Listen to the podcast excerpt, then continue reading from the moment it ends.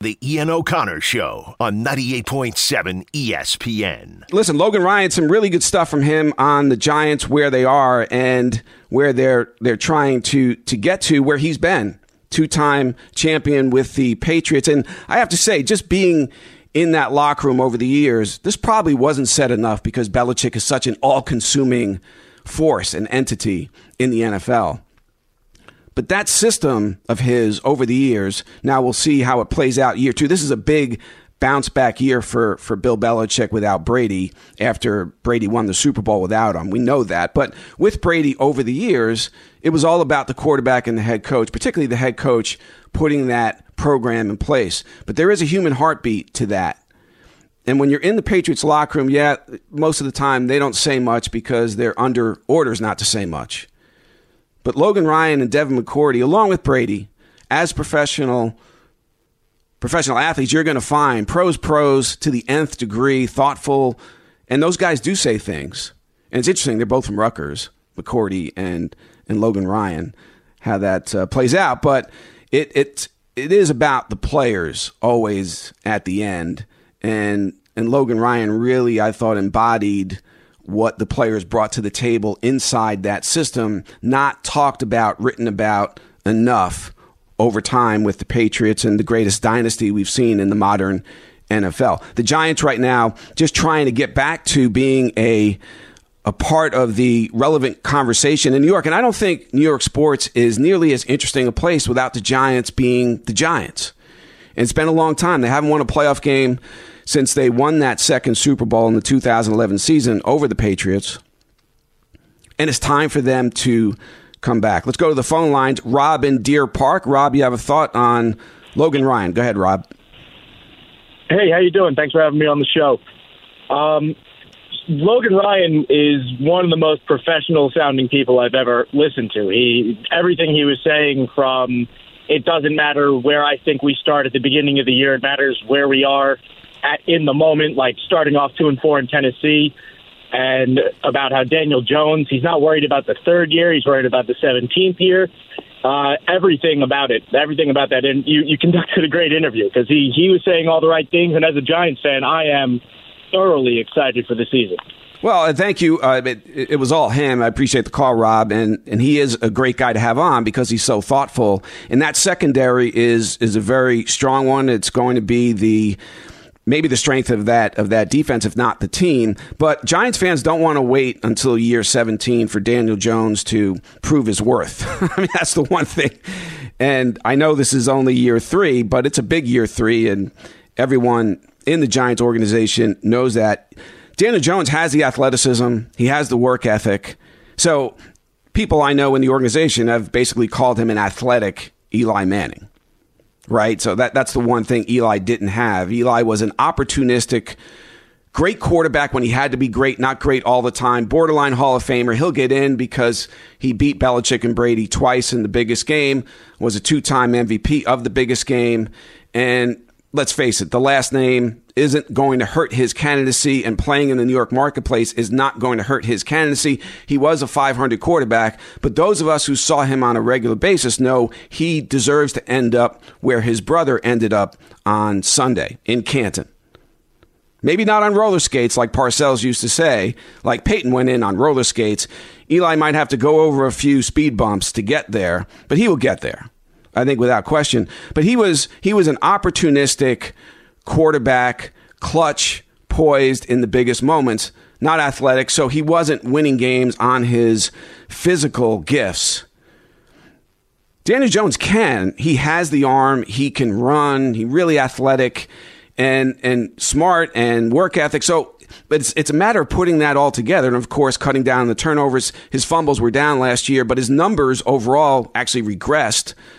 So where is he right now? It's interesting. I always think about what could have been, and when the Giants traded Beckham to Cleveland, had they made that trade, say before the 2018 draft, and and before they paid him the 95 million dollars, and I know that Beckham was coming off the injury, but still, you could have maybe gotten him in a package or package him with other assets to Cleveland, maybe for that fourth pick in that draft and Cleveland still had the number one pick, so they were going to take Baker Mayfield. The Giants would then have the second pick and say they took Sam Darnold at number two. The Jets would have taken Josh Allen at three, and the Giants would have gotten Saquon Barkley at four. So they could have ended up with theoretically Darnold and and Barkley in that draft had they been able to make that deal before the 2018 draft instead of later on. And so it's interesting where how things change uh, with the Giants. Of course, they waited a year. They got their quarterback after Eli needed to. Eli pl- played that one last year, and then obviously it was time to to make the change over to Daniel Jones. And you could argue certainly that was a, a mistake to wait like the Giants did. And certainly you don't want to give a receiver $95 million and then 15 minutes later turn around and, and trade him. So, uh, but this is a, a huge year for, for all concerned. They do have some weapons now. Toney, the draft pick, along with Golladay and, and free agency. We'll see about Kyle Rudolph if he does come back and, and, and helps at tight end. Jones overall 8 and 18. And again, his numbers did uh, regress last year. The fumbles were down. I think it's interesting that opener against Denver. My suspicion is that there were people in the NFL office who thought that perhaps Aaron Rodgers would be quarterbacking the Denver Broncos for week one in the New York market. Because Denver Giants, that's a strange opening game for, for the Giants. You look at the Jets have the natural game with Darnold and Carolina, that makes sense. But Denver only made sense to me if Aaron Rodgers was the quarterback of that team. And, you know, it's. Uh, it's a funny thing, and I think the schedule makers were were thinking at the time, well, it looks like the Broncos are the most likely destination for Aaron Rodgers, and, and of course he decided to stay at least one more year. And I saw a question on ESPN.com recently: Who's more likely to get back to the Super Bowl, the Chiefs or the Tampa Bay Buccaneers? And, and I thought it was obvious, frankly, that it was the Buccaneers who had the easier road for this reason. Well, first of all, Tom Brady has gone to the Super Bowl 10 times in 19 healthy seasons. My math tells me that's better than 50%. I think it's 53%. Now you're going to tell me Mahomes, well, he's gone two of three years as the quarterback, but it's so early in his career, and, and the guy's incredible. But in the AFC, Mahomes has to deal with Baltimore and Lamar Jackson, Buffalo and Josh Allen, Cleveland and Baker Mayfield. The Titans are still there. Belichick could have a bounce back year. In the NFC, what does Brady have to deal with? Green Bay and Aaron Rodgers, but that could be a mess. You don't know how that's going to play out this year, given the drama of the offseason. And I think most people believe that A Rod is one and done there now with the Packers, and he will be on another team next year. But the Packers are there, and then who else in the NFC scares you? And Brady just when you look at the odds, he gets to the Super Bowl every other year. In his career, really more so, uh, 53% of the time, he's gone to the Super Bowl, not counting 2008, when, of course, he missed that year. And when I mentioned that it was a, a big bounce back year for Belichick, I think okay, last year seven and nine, but you look at his his history as a head coach, four losing seasons in Cleveland out of five, and then he starts his New England career with Bledsoe at quarterback. He goes five and thirteen with Bledsoe. Brady gets hurt. And I remember standing on the field. It was the Patriots against the Jets, the first Sunday they played football after 9 11 in Foxborough. And I was standing next to Gary Myers, and Adrian Wojnarowski at the time for the final, I don't know, seven, eight minutes of that game.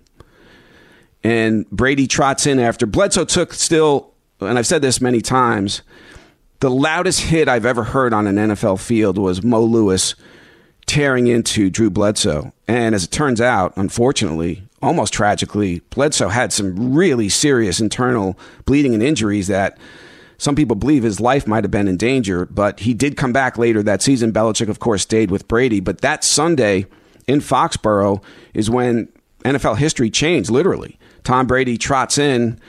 The Jets end up winning that game, but uh, Brady takes it from there, and the dynasty is is born. But that uh, since that point, of course, 2008, when Brady's out, Belichick does go 11 and 5 with Matt Cassel. So he has that going for him. But overall, four losing seasons in Cleveland out of five. 5 and 13 with Bledsoe before Brady takes over that Sunday in Foxborough after 9 11.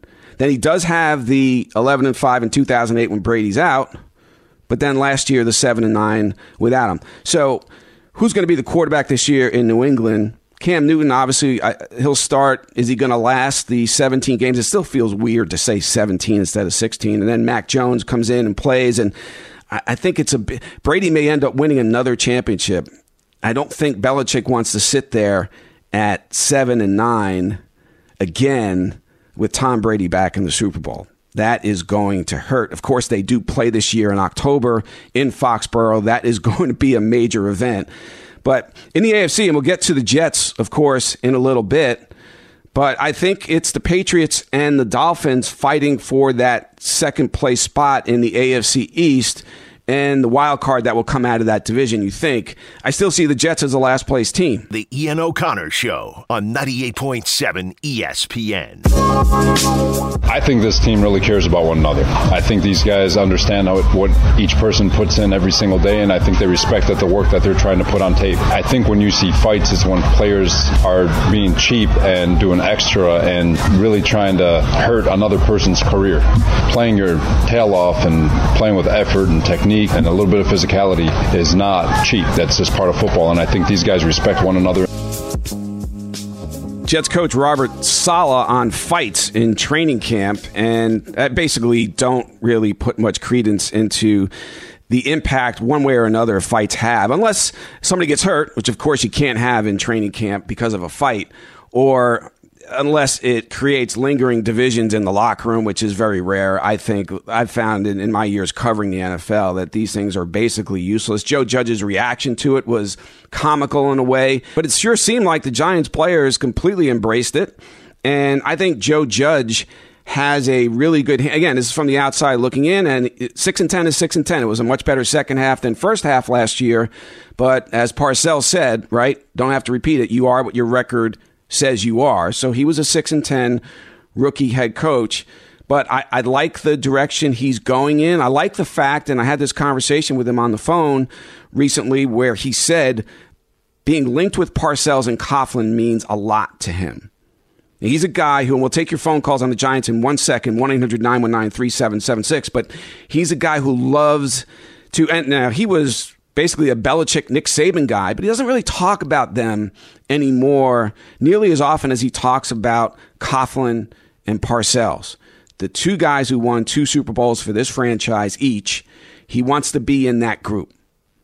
And he wants to coach like they did physicality, toughness, demanding, old school. And he's going to win or get fired on that approach.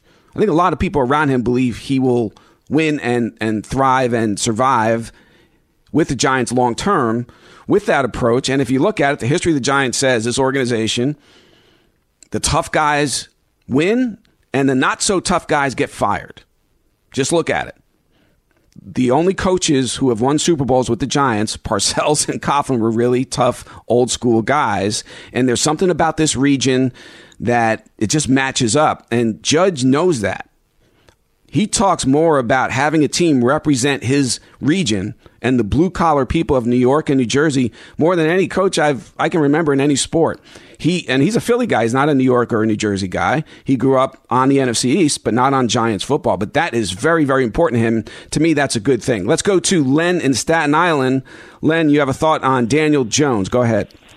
Hi, Ian. How are you? I, how are you, Len? I called before. I enjoy your work. Very thank good. You. Thank you. So um, you know, listen, I'll admit maybe I'm um, a positive, but you know, if you just sit back and you look at Daniel Jones, he's looked very good. Yeah, he's in a couple of bad spots, but the team wasn't good, right? The offensive line wasn't good. Some of the fumbles, it's because he was under duress. So I don't understand why people are, are so negative about Daniel Jones. Yes, he hasn't actually done it yet, but it's his third year. But if you look back – he's he's looked good for a first and second year quarterback with a bad team. So I'm very bullish on Daniel Jones. All right. Well, thanks, Len. And listen, I, and thanks for the call. I think he physically he has everything, and he has things that Eli Manning did not have. it, it is a matter of getting better protection, making some better decisions, putting it all together. He now, listen, they've given him no excuse now. They've given him playmakers. We think that Barkley is going, I think he'll play week one.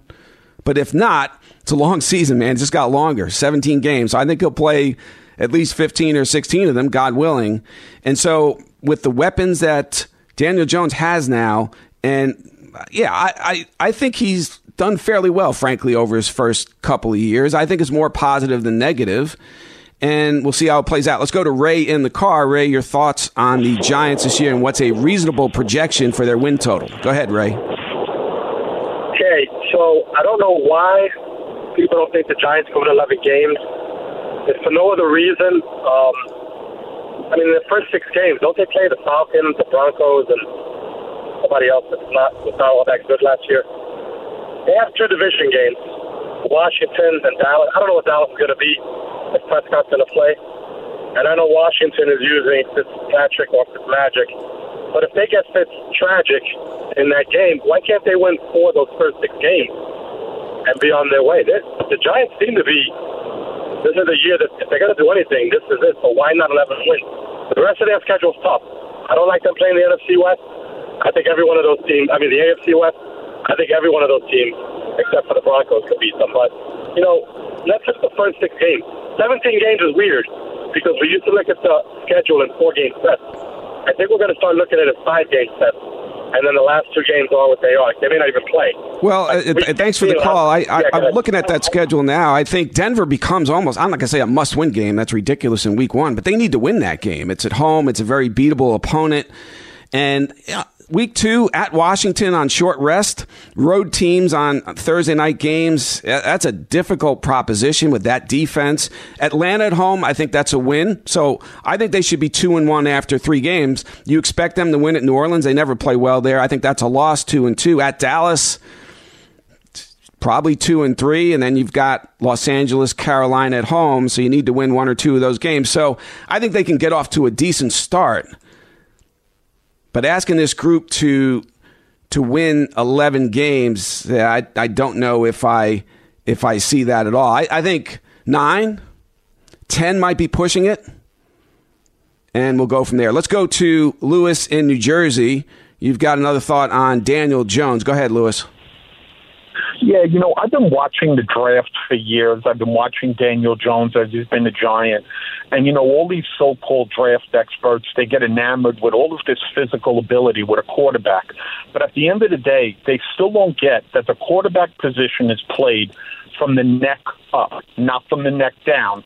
And these draft experts, they talk about, oh, he's got a great arm, he has this, he can run fast. But if he can't process quickly, it's no good. And Daniel Jones seems to not be able to process quickly. He doesn't get rid of the ball fast enough, and that's always going to be a problem.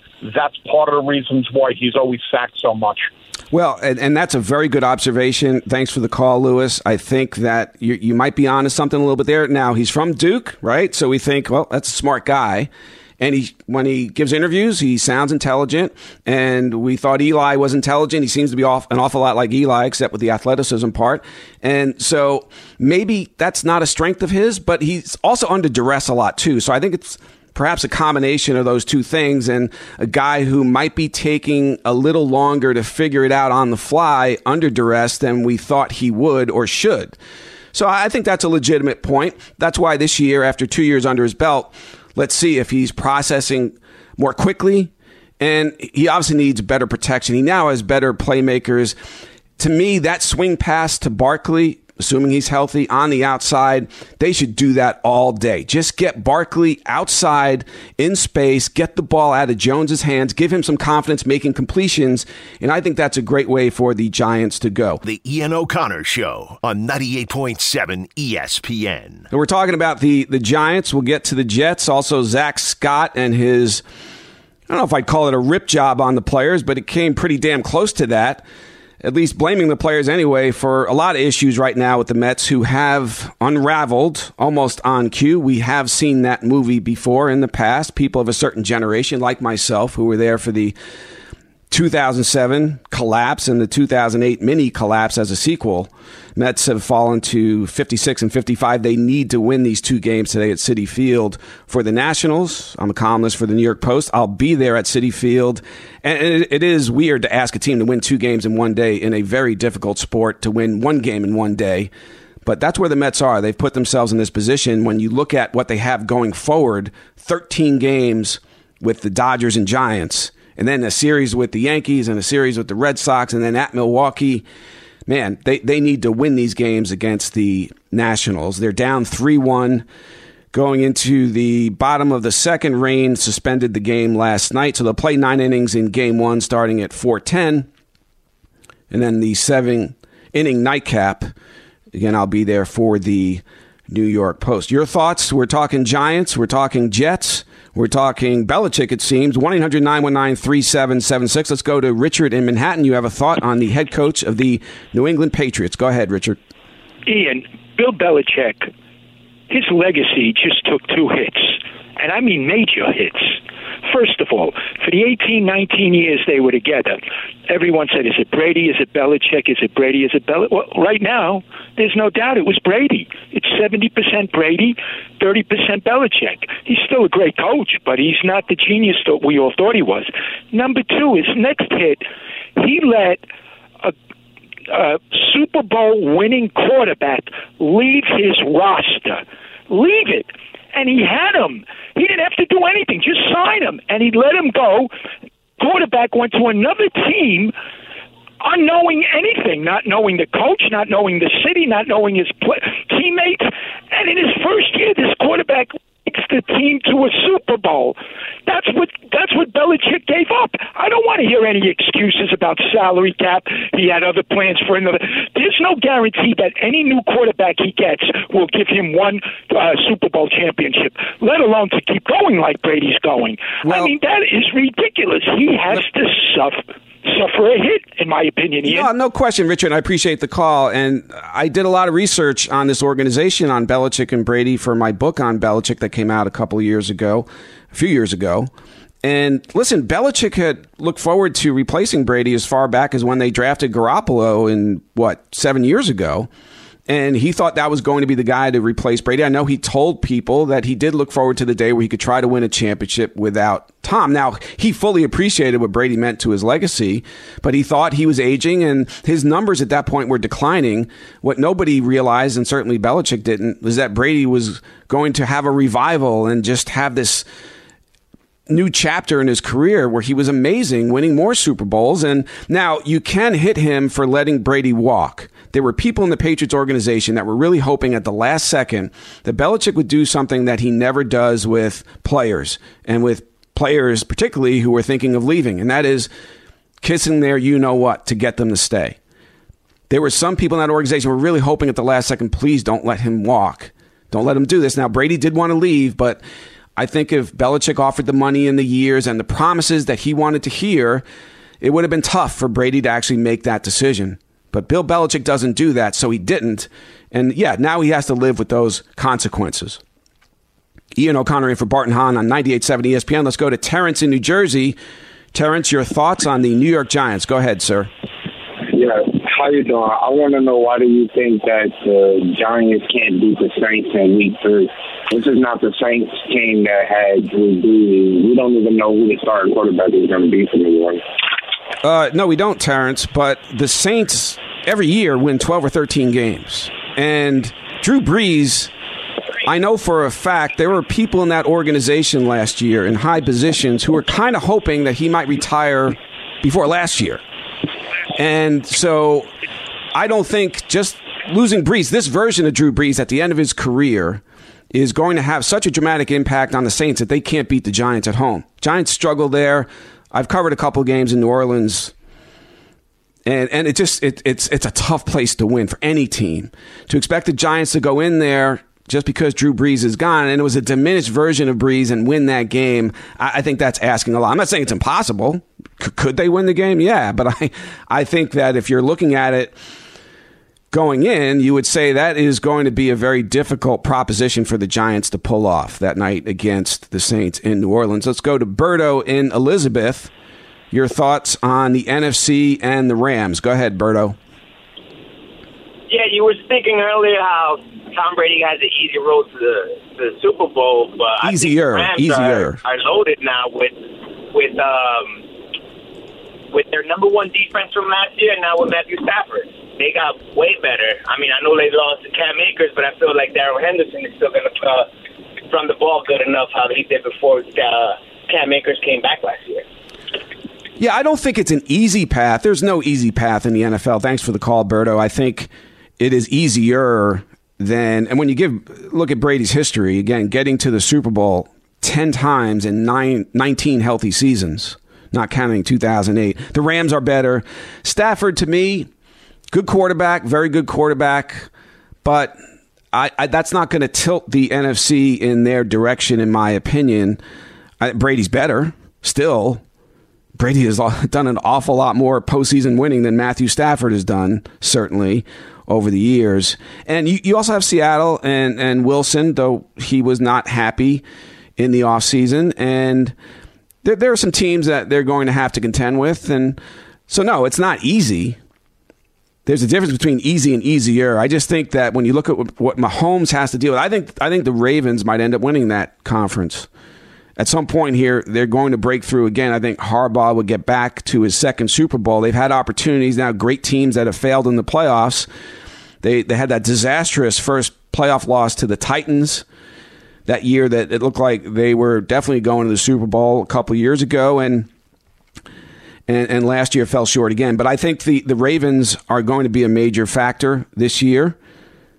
Lamar Jackson's an interesting case, right? He's had COVID twice. He's still not vaccinated, not sure if he's going to get vaccinated. And I'm not going to turn this into a, a, lecture on responsibilities in this country when it comes to that. But it's just strange if you've gotten it twice and you're going to work with a group of guys who are your teammates. And obviously, if you have a, an outbreak in the wrong week where you're playing a very good opponent or God forbid, a, a, playoff week. It's yeah, it's a be an interesting situation to watch in Baltimore with Lamar Jackson what he decides to do after getting COVID nineteen twice.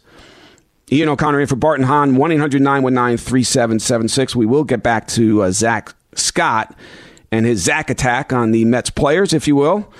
Mets have a huge doubleheader today at Citi Field against the Nationals getting that uh, game suspended last night in the second inning, down 3 1 after Carrasco gave up the three run homer to Soto in the first. So maybe the rain was a, a good thing for the Mets, gives them a chance to catch their breath a little bit, come back. And try to win this first game. They'll play nine innings or finish it out through nine innings, and then, of course, play seven innings tonight. I think it's it's a must to have these two games, and particularly since the GM spoke out and ripped the player. So he pushed the button, Zack Scott did, and maybe in consultation with Sandy Alderson and Steve Cohen. He pushed a button that was the complete opposite of the button that Pete Alonso has been pushing. So the players and management clearly not on the same page in that organization. So if the players respond and win these games today, tonight, we'll see. That might be a good sign. If they lose both to a team they're better than or should be, or have an uninspiring split, then that could be a bad thing. So we'll get back to uh, the Mets and Zack Scott. We're talking Giants, 1 800 919 3776. If you have thoughts on the Jets, Zach Wilson, their weapons or lack thereof, certainly improved weapons this year, and what you think is a reasonable expectation for them. Jets Giants, of course, playing Saturday night, MetLife Stadium. But the Jets, to me, look like a last place team, and and that's not necessarily the worst thing in the world when you have a rookie quarterback. And I Saleh basically said the, that uh, hey Peyton Manning, what was Peyton in year one? I'd have to look it up. I think he was three and thirteen. Went in the Hall of Fame on Sunday. So Zach Wilson is going to struggle here at times this year, if not through the entire season. You hope he stays healthy and just learns and learns and learns. But this is going to be a tough year for the Jets. I think that the Dolphins and the Patriots will be fighting it out for second place in that division and for the one wild card that may come out of that division. And the Jets, it's about developing this player. And I always say this, I've probably said this on the air a 100 times to get back to the Super Bowl for the first time since man stepped on the moon. That's how long it's been. And I personally, in doing this for 35 years, I've never covered the Jets in a Super Bowl. Close in 98, I was there in Denver with Parcells and looked like, hey, at halftime, AFC Championship game against John Elway, Jets were on their way. My colleague at the New York Post, Mike Vaccaro, and I, we've talked about this quite a bit over the years that after that game, the wind picked up in the second half. Elway made a couple plays. The Jets lost the ball and the Broncos go to the Super Bowl and win. The Super Bowl that I think the Jets would have won had they gotten through that AFC Championship game. Again, ahead, what was it, 10 nothing going into the third quarter that game. And so, but Parcells afterward, standing there outside of his locker room, facing the media, as white as a ghost. And he talked about how you people have no idea how much we have to go through next year just to get back to this point. OTAs, mini camps, training camp, preseason, regular season, playoff games leading into the AFC Championship game. We have to survive all of that just to get back to where we're standing right here. And we were leading this game into the second half, chance to go to the Super Bowl, and we let it slip away to John Elway and the Broncos. And he was right. What happened week one, that following season, Vinny Testaverde blows out his Achilles. I believe the Jets were favored to go to the Super Bowl that year. And that was that. And more history is made because that's the end of Parcells with the Jets that year. Belichick has the job for 24 hours and you know the rest. No point in getting back into that. The Giants, to me, look like maybe I'd love to see them get back into the the win column here in terms of their overall record. Finish 9 and 8, 10 and 7 might be pushing it. I don't see an 11 and 6 out of this group, but you want Daniel Jones to progress toward being an elite quarterback in this league in year three. You want Saquon Barkley to be healthy. You want these improved weapons to show up and play, and that defense to be really good, that secondary to be one of the best secondaries in the league. That's where the Giants are. And Joe Judge to develop, too, his voice and his leadership of this program. 1 800 919 3776 uh, is the phone line. And let's go to James in Queens. James, your thoughts on the Giants and Daniel Jones. Hey, ahead, how you James. doing, man?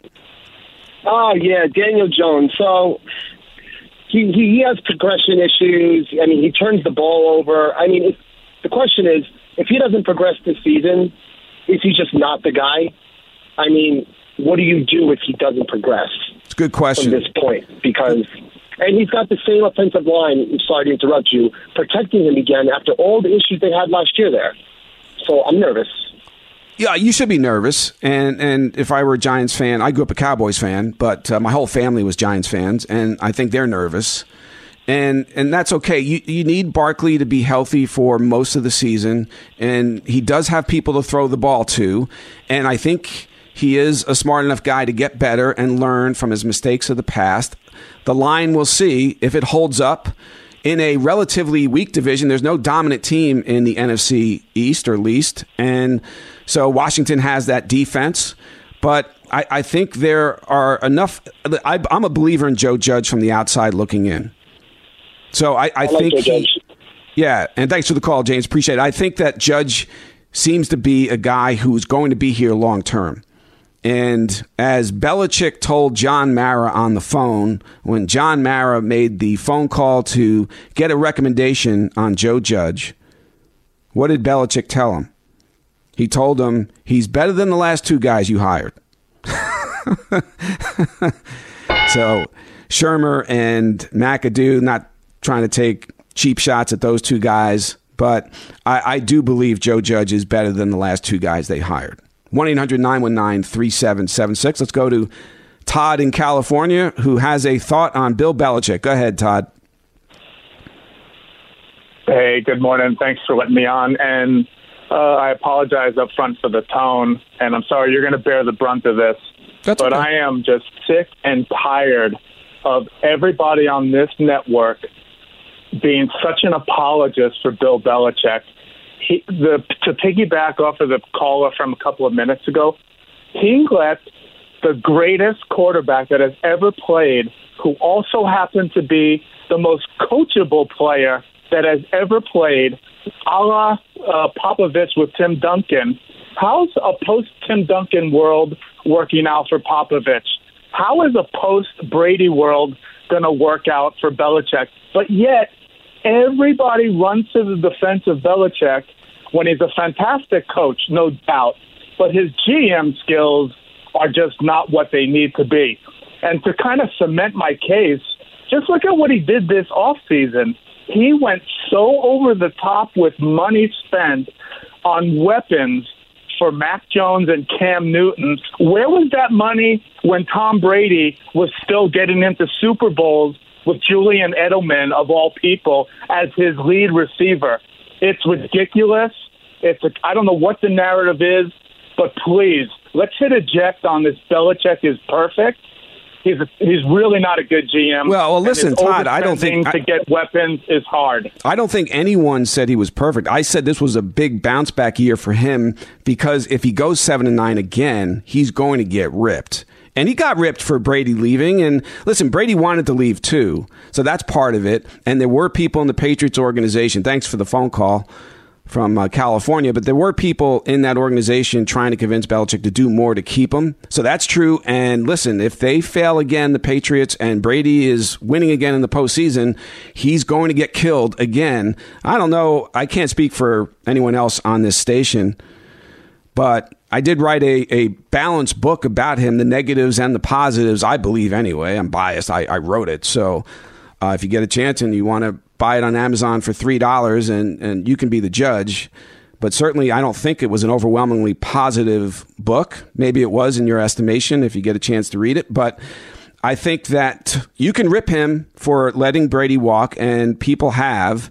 And I think that will intensify if the Patriots don't get it done, don't make the postseason this year, and Tom Brady does and goes back to the Super Bowl. Even if he doesn't, if the if the Patriots are under 500 and Brady is a significant force in the NFC and in the tournament, Belichick is going to get killed for that. So I don't know. I haven't heard other people praise Belichick. I do think he deserves a little bit more than one year to build this second post Brady program. What if Mac Jones turns into, I'm not going to say he's not going to be Tom Brady, but what if Mac Jones, he develops him into a quarterback who wins two Super Bowls? Over the next eight years. So then what do you say? So he deserves more time than one year. So let's see how it plays out. But he he will get killed this year if they go six and ten. Let's go to Bobby on Long Island. Bobby, your thoughts on Joe Judge? Go ahead. Yeah, hi, Ian. I disagree with you. Uh, Daniel Jones, I should say Dan Turnover, was the worst rated quarterback. Was quarterbacks that had at least 14 starts. That's on the head coach. He's regressed. He won six games a terrible division. That's on the head coach. I don't understand. You know, I okay, he's done a decent job. The defense got better, but for him, for people to say this guy's did such a good job, I mean, I don't even see it. Um, as far as the general manager is concerned, um, this guy hasn't made one good draft pick. If you look at all his picks, uh, going back from Thomas, he had four tackles. He had the first choice. He got the got the worst one. Daniel Jones, he could have gotten him at, at 17, picks him at six. Barkley, why pick a running back instead of quarterbacks? Allen, Baker, Baker Mayfield were there. Guy already tore his ACL. He's been injured the last two years. Who knows where he goes? After Baker, terrible cornerback was a bust. Uh, this I how the hell he doesn't pick an, an offensive lineman when he says the offensive line has value, they're the worst rated offensive line in the league last year and the worst pass blocking uh, league. So I don't care if you have Brady or Montana going to uh, Rice, Swann, or Stowart. If that offensive line is no good, it isn't even going to matter. General manager will be gone. Hopefully, Merrill will, will let the new general manager come in here and hire a new coach, and they'll have a new quarterback. Well, I listen. Nothing, Gettleman is obviously on the line here. Thanks, Bobby, for the call. I think saying Judge isn't doing a good job. It's it's one year. It's six and ten. It's just I just from the outside looking in, I think he's got a chance to be really good, but he hasn't proven that yet.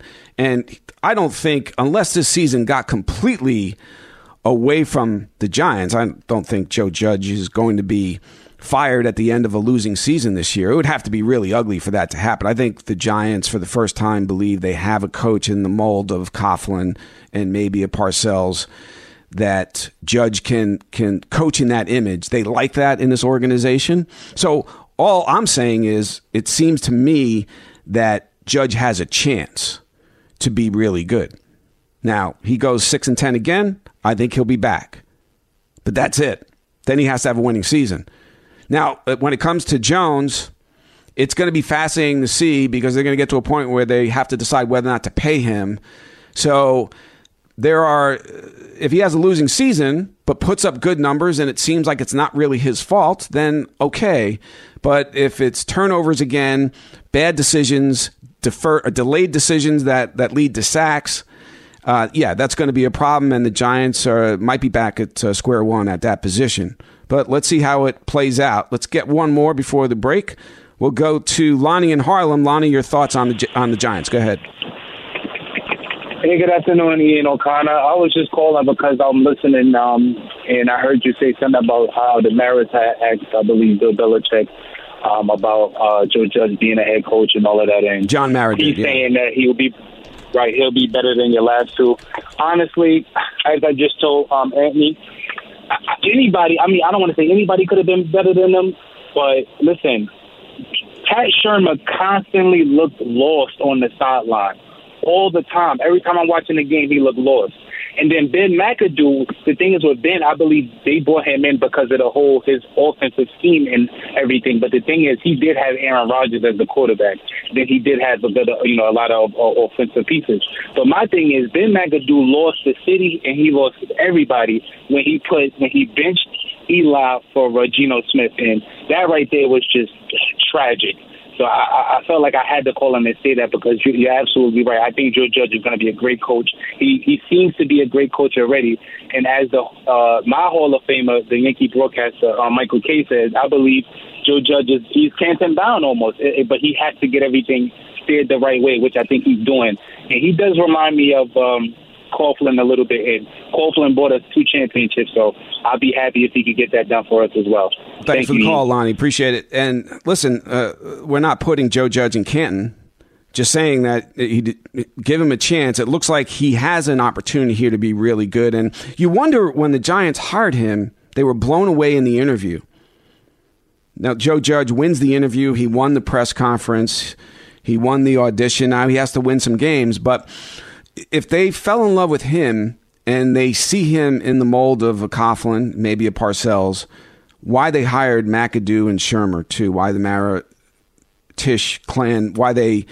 Because that that that's a different style of coaching, and maybe they wanted to fail or they had to fail uh, with that kind of head coach to go back to the Coughlin mold because they wanted to get away from Coughlin at the end. Really, they wanted something different. And now with Judge, they're kind of going back to Tom. so, and I know that happens in sports. Owners, when they get sick of a head coach, they hire somebody with seemingly the opposite approach and see if that works. And if it doesn't, then they go back to the old approach. And I think that's what Judge represents. The Ian O'Connor Show on 98.7 ESPN. I did not think today was going to be a day to spend two hours on the radio talking about Belichick here in New York but the callers are demanding it, Belichick and the Giants. And I wanted to get to Zack Scott and the Mets. I guess I will wait till I get to Citi Field a little bit later today. But your thoughts 1 800 919 3776.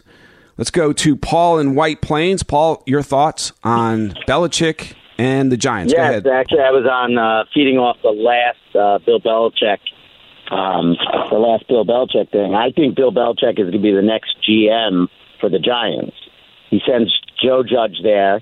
He's like a you know a clone of him. I feel you know hard nosed, and I'm a Jet fan, but I think Joe Judge is Joe Judge is the real deal.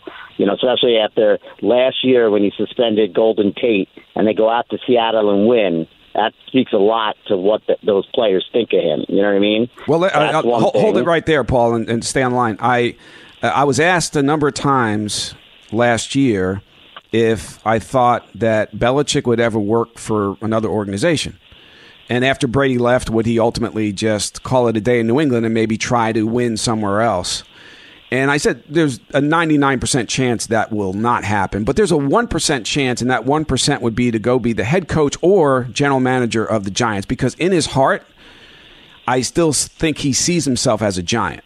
That's where he learned about. The, the National Football League, and the one place he gets emotional talking about is the is the Giants organization in New York. And Joe Judge told me on the phone the other day that the, the when he talks to Belichick or when he talked to Belichick in New England as his assistant about the Giants, that was the one thing, that was the one subject where Bill was different.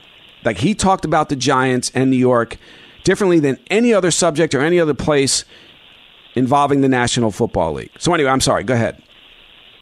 Yes, and um, no, I definitely, I just, I see that happening, and that one percent is maybe the numbers one, but I'm telling you, it's bigger. It's going to happen.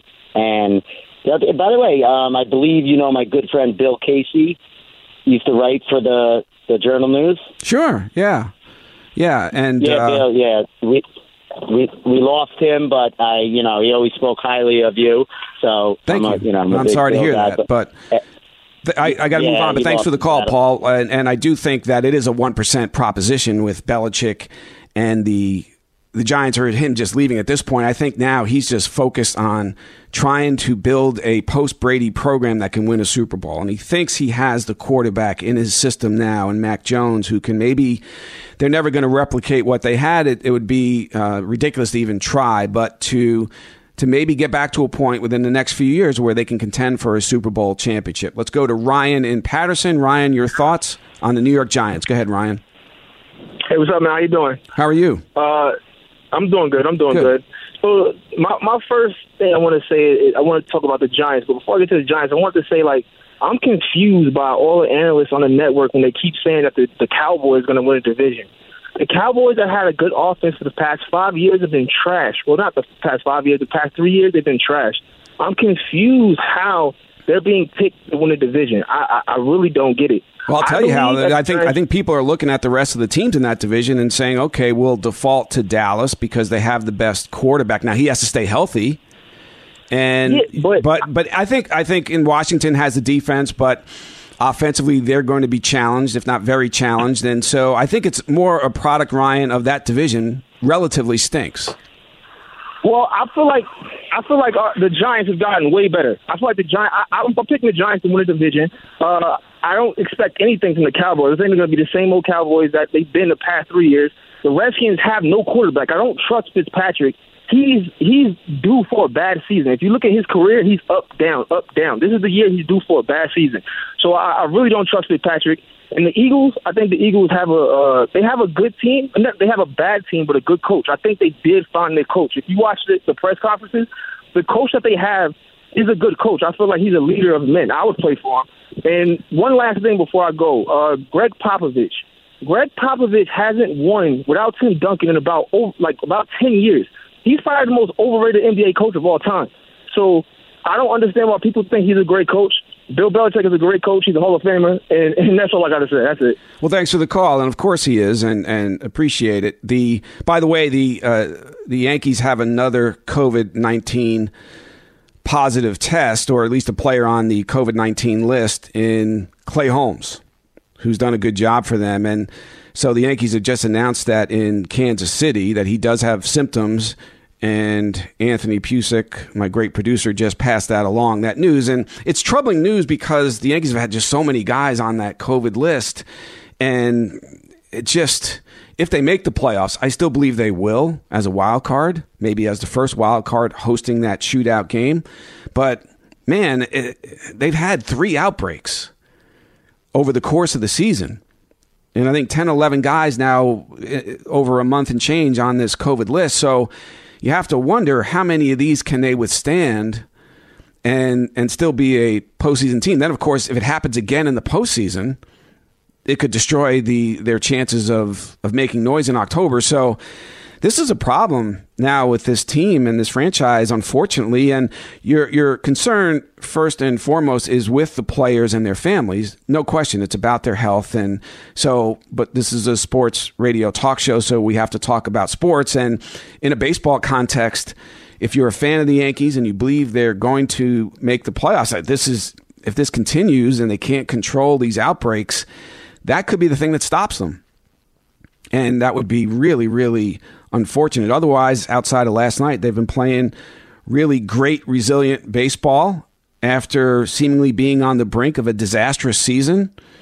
And I mentioned earlier that about six weeks ago, Hal Steinbrenner blamed the players. And, well, anyway, not since that point, but from the point where they lost that second game to the Mets, the first game of that July 4th doubleheader, they were 21 and 9, I believe, going into last night and losing that game.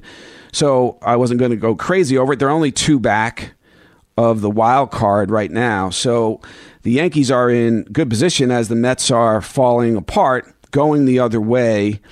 And so if you put the Yankees, of course, in the National League East, they'd they'd be in first place and in good position. They're not. They're in the they're with the beasts of the AL East and four really good teams that have more than 60 wins in that uh, division and no other no other division has that in Major League Baseball. So it's sort of a tale of two baseball cities right now. Zack Scott, the acting GM of the Mets, of course, yesterday ripping the players over lack of performance and lack of compliance, which might be a, a bigger issue. We'll try to get back to that before we sign off here. Ian O'Connor in for Bart and Hahn on 98.7 ESPN. Let's go to Greg in Bergen County.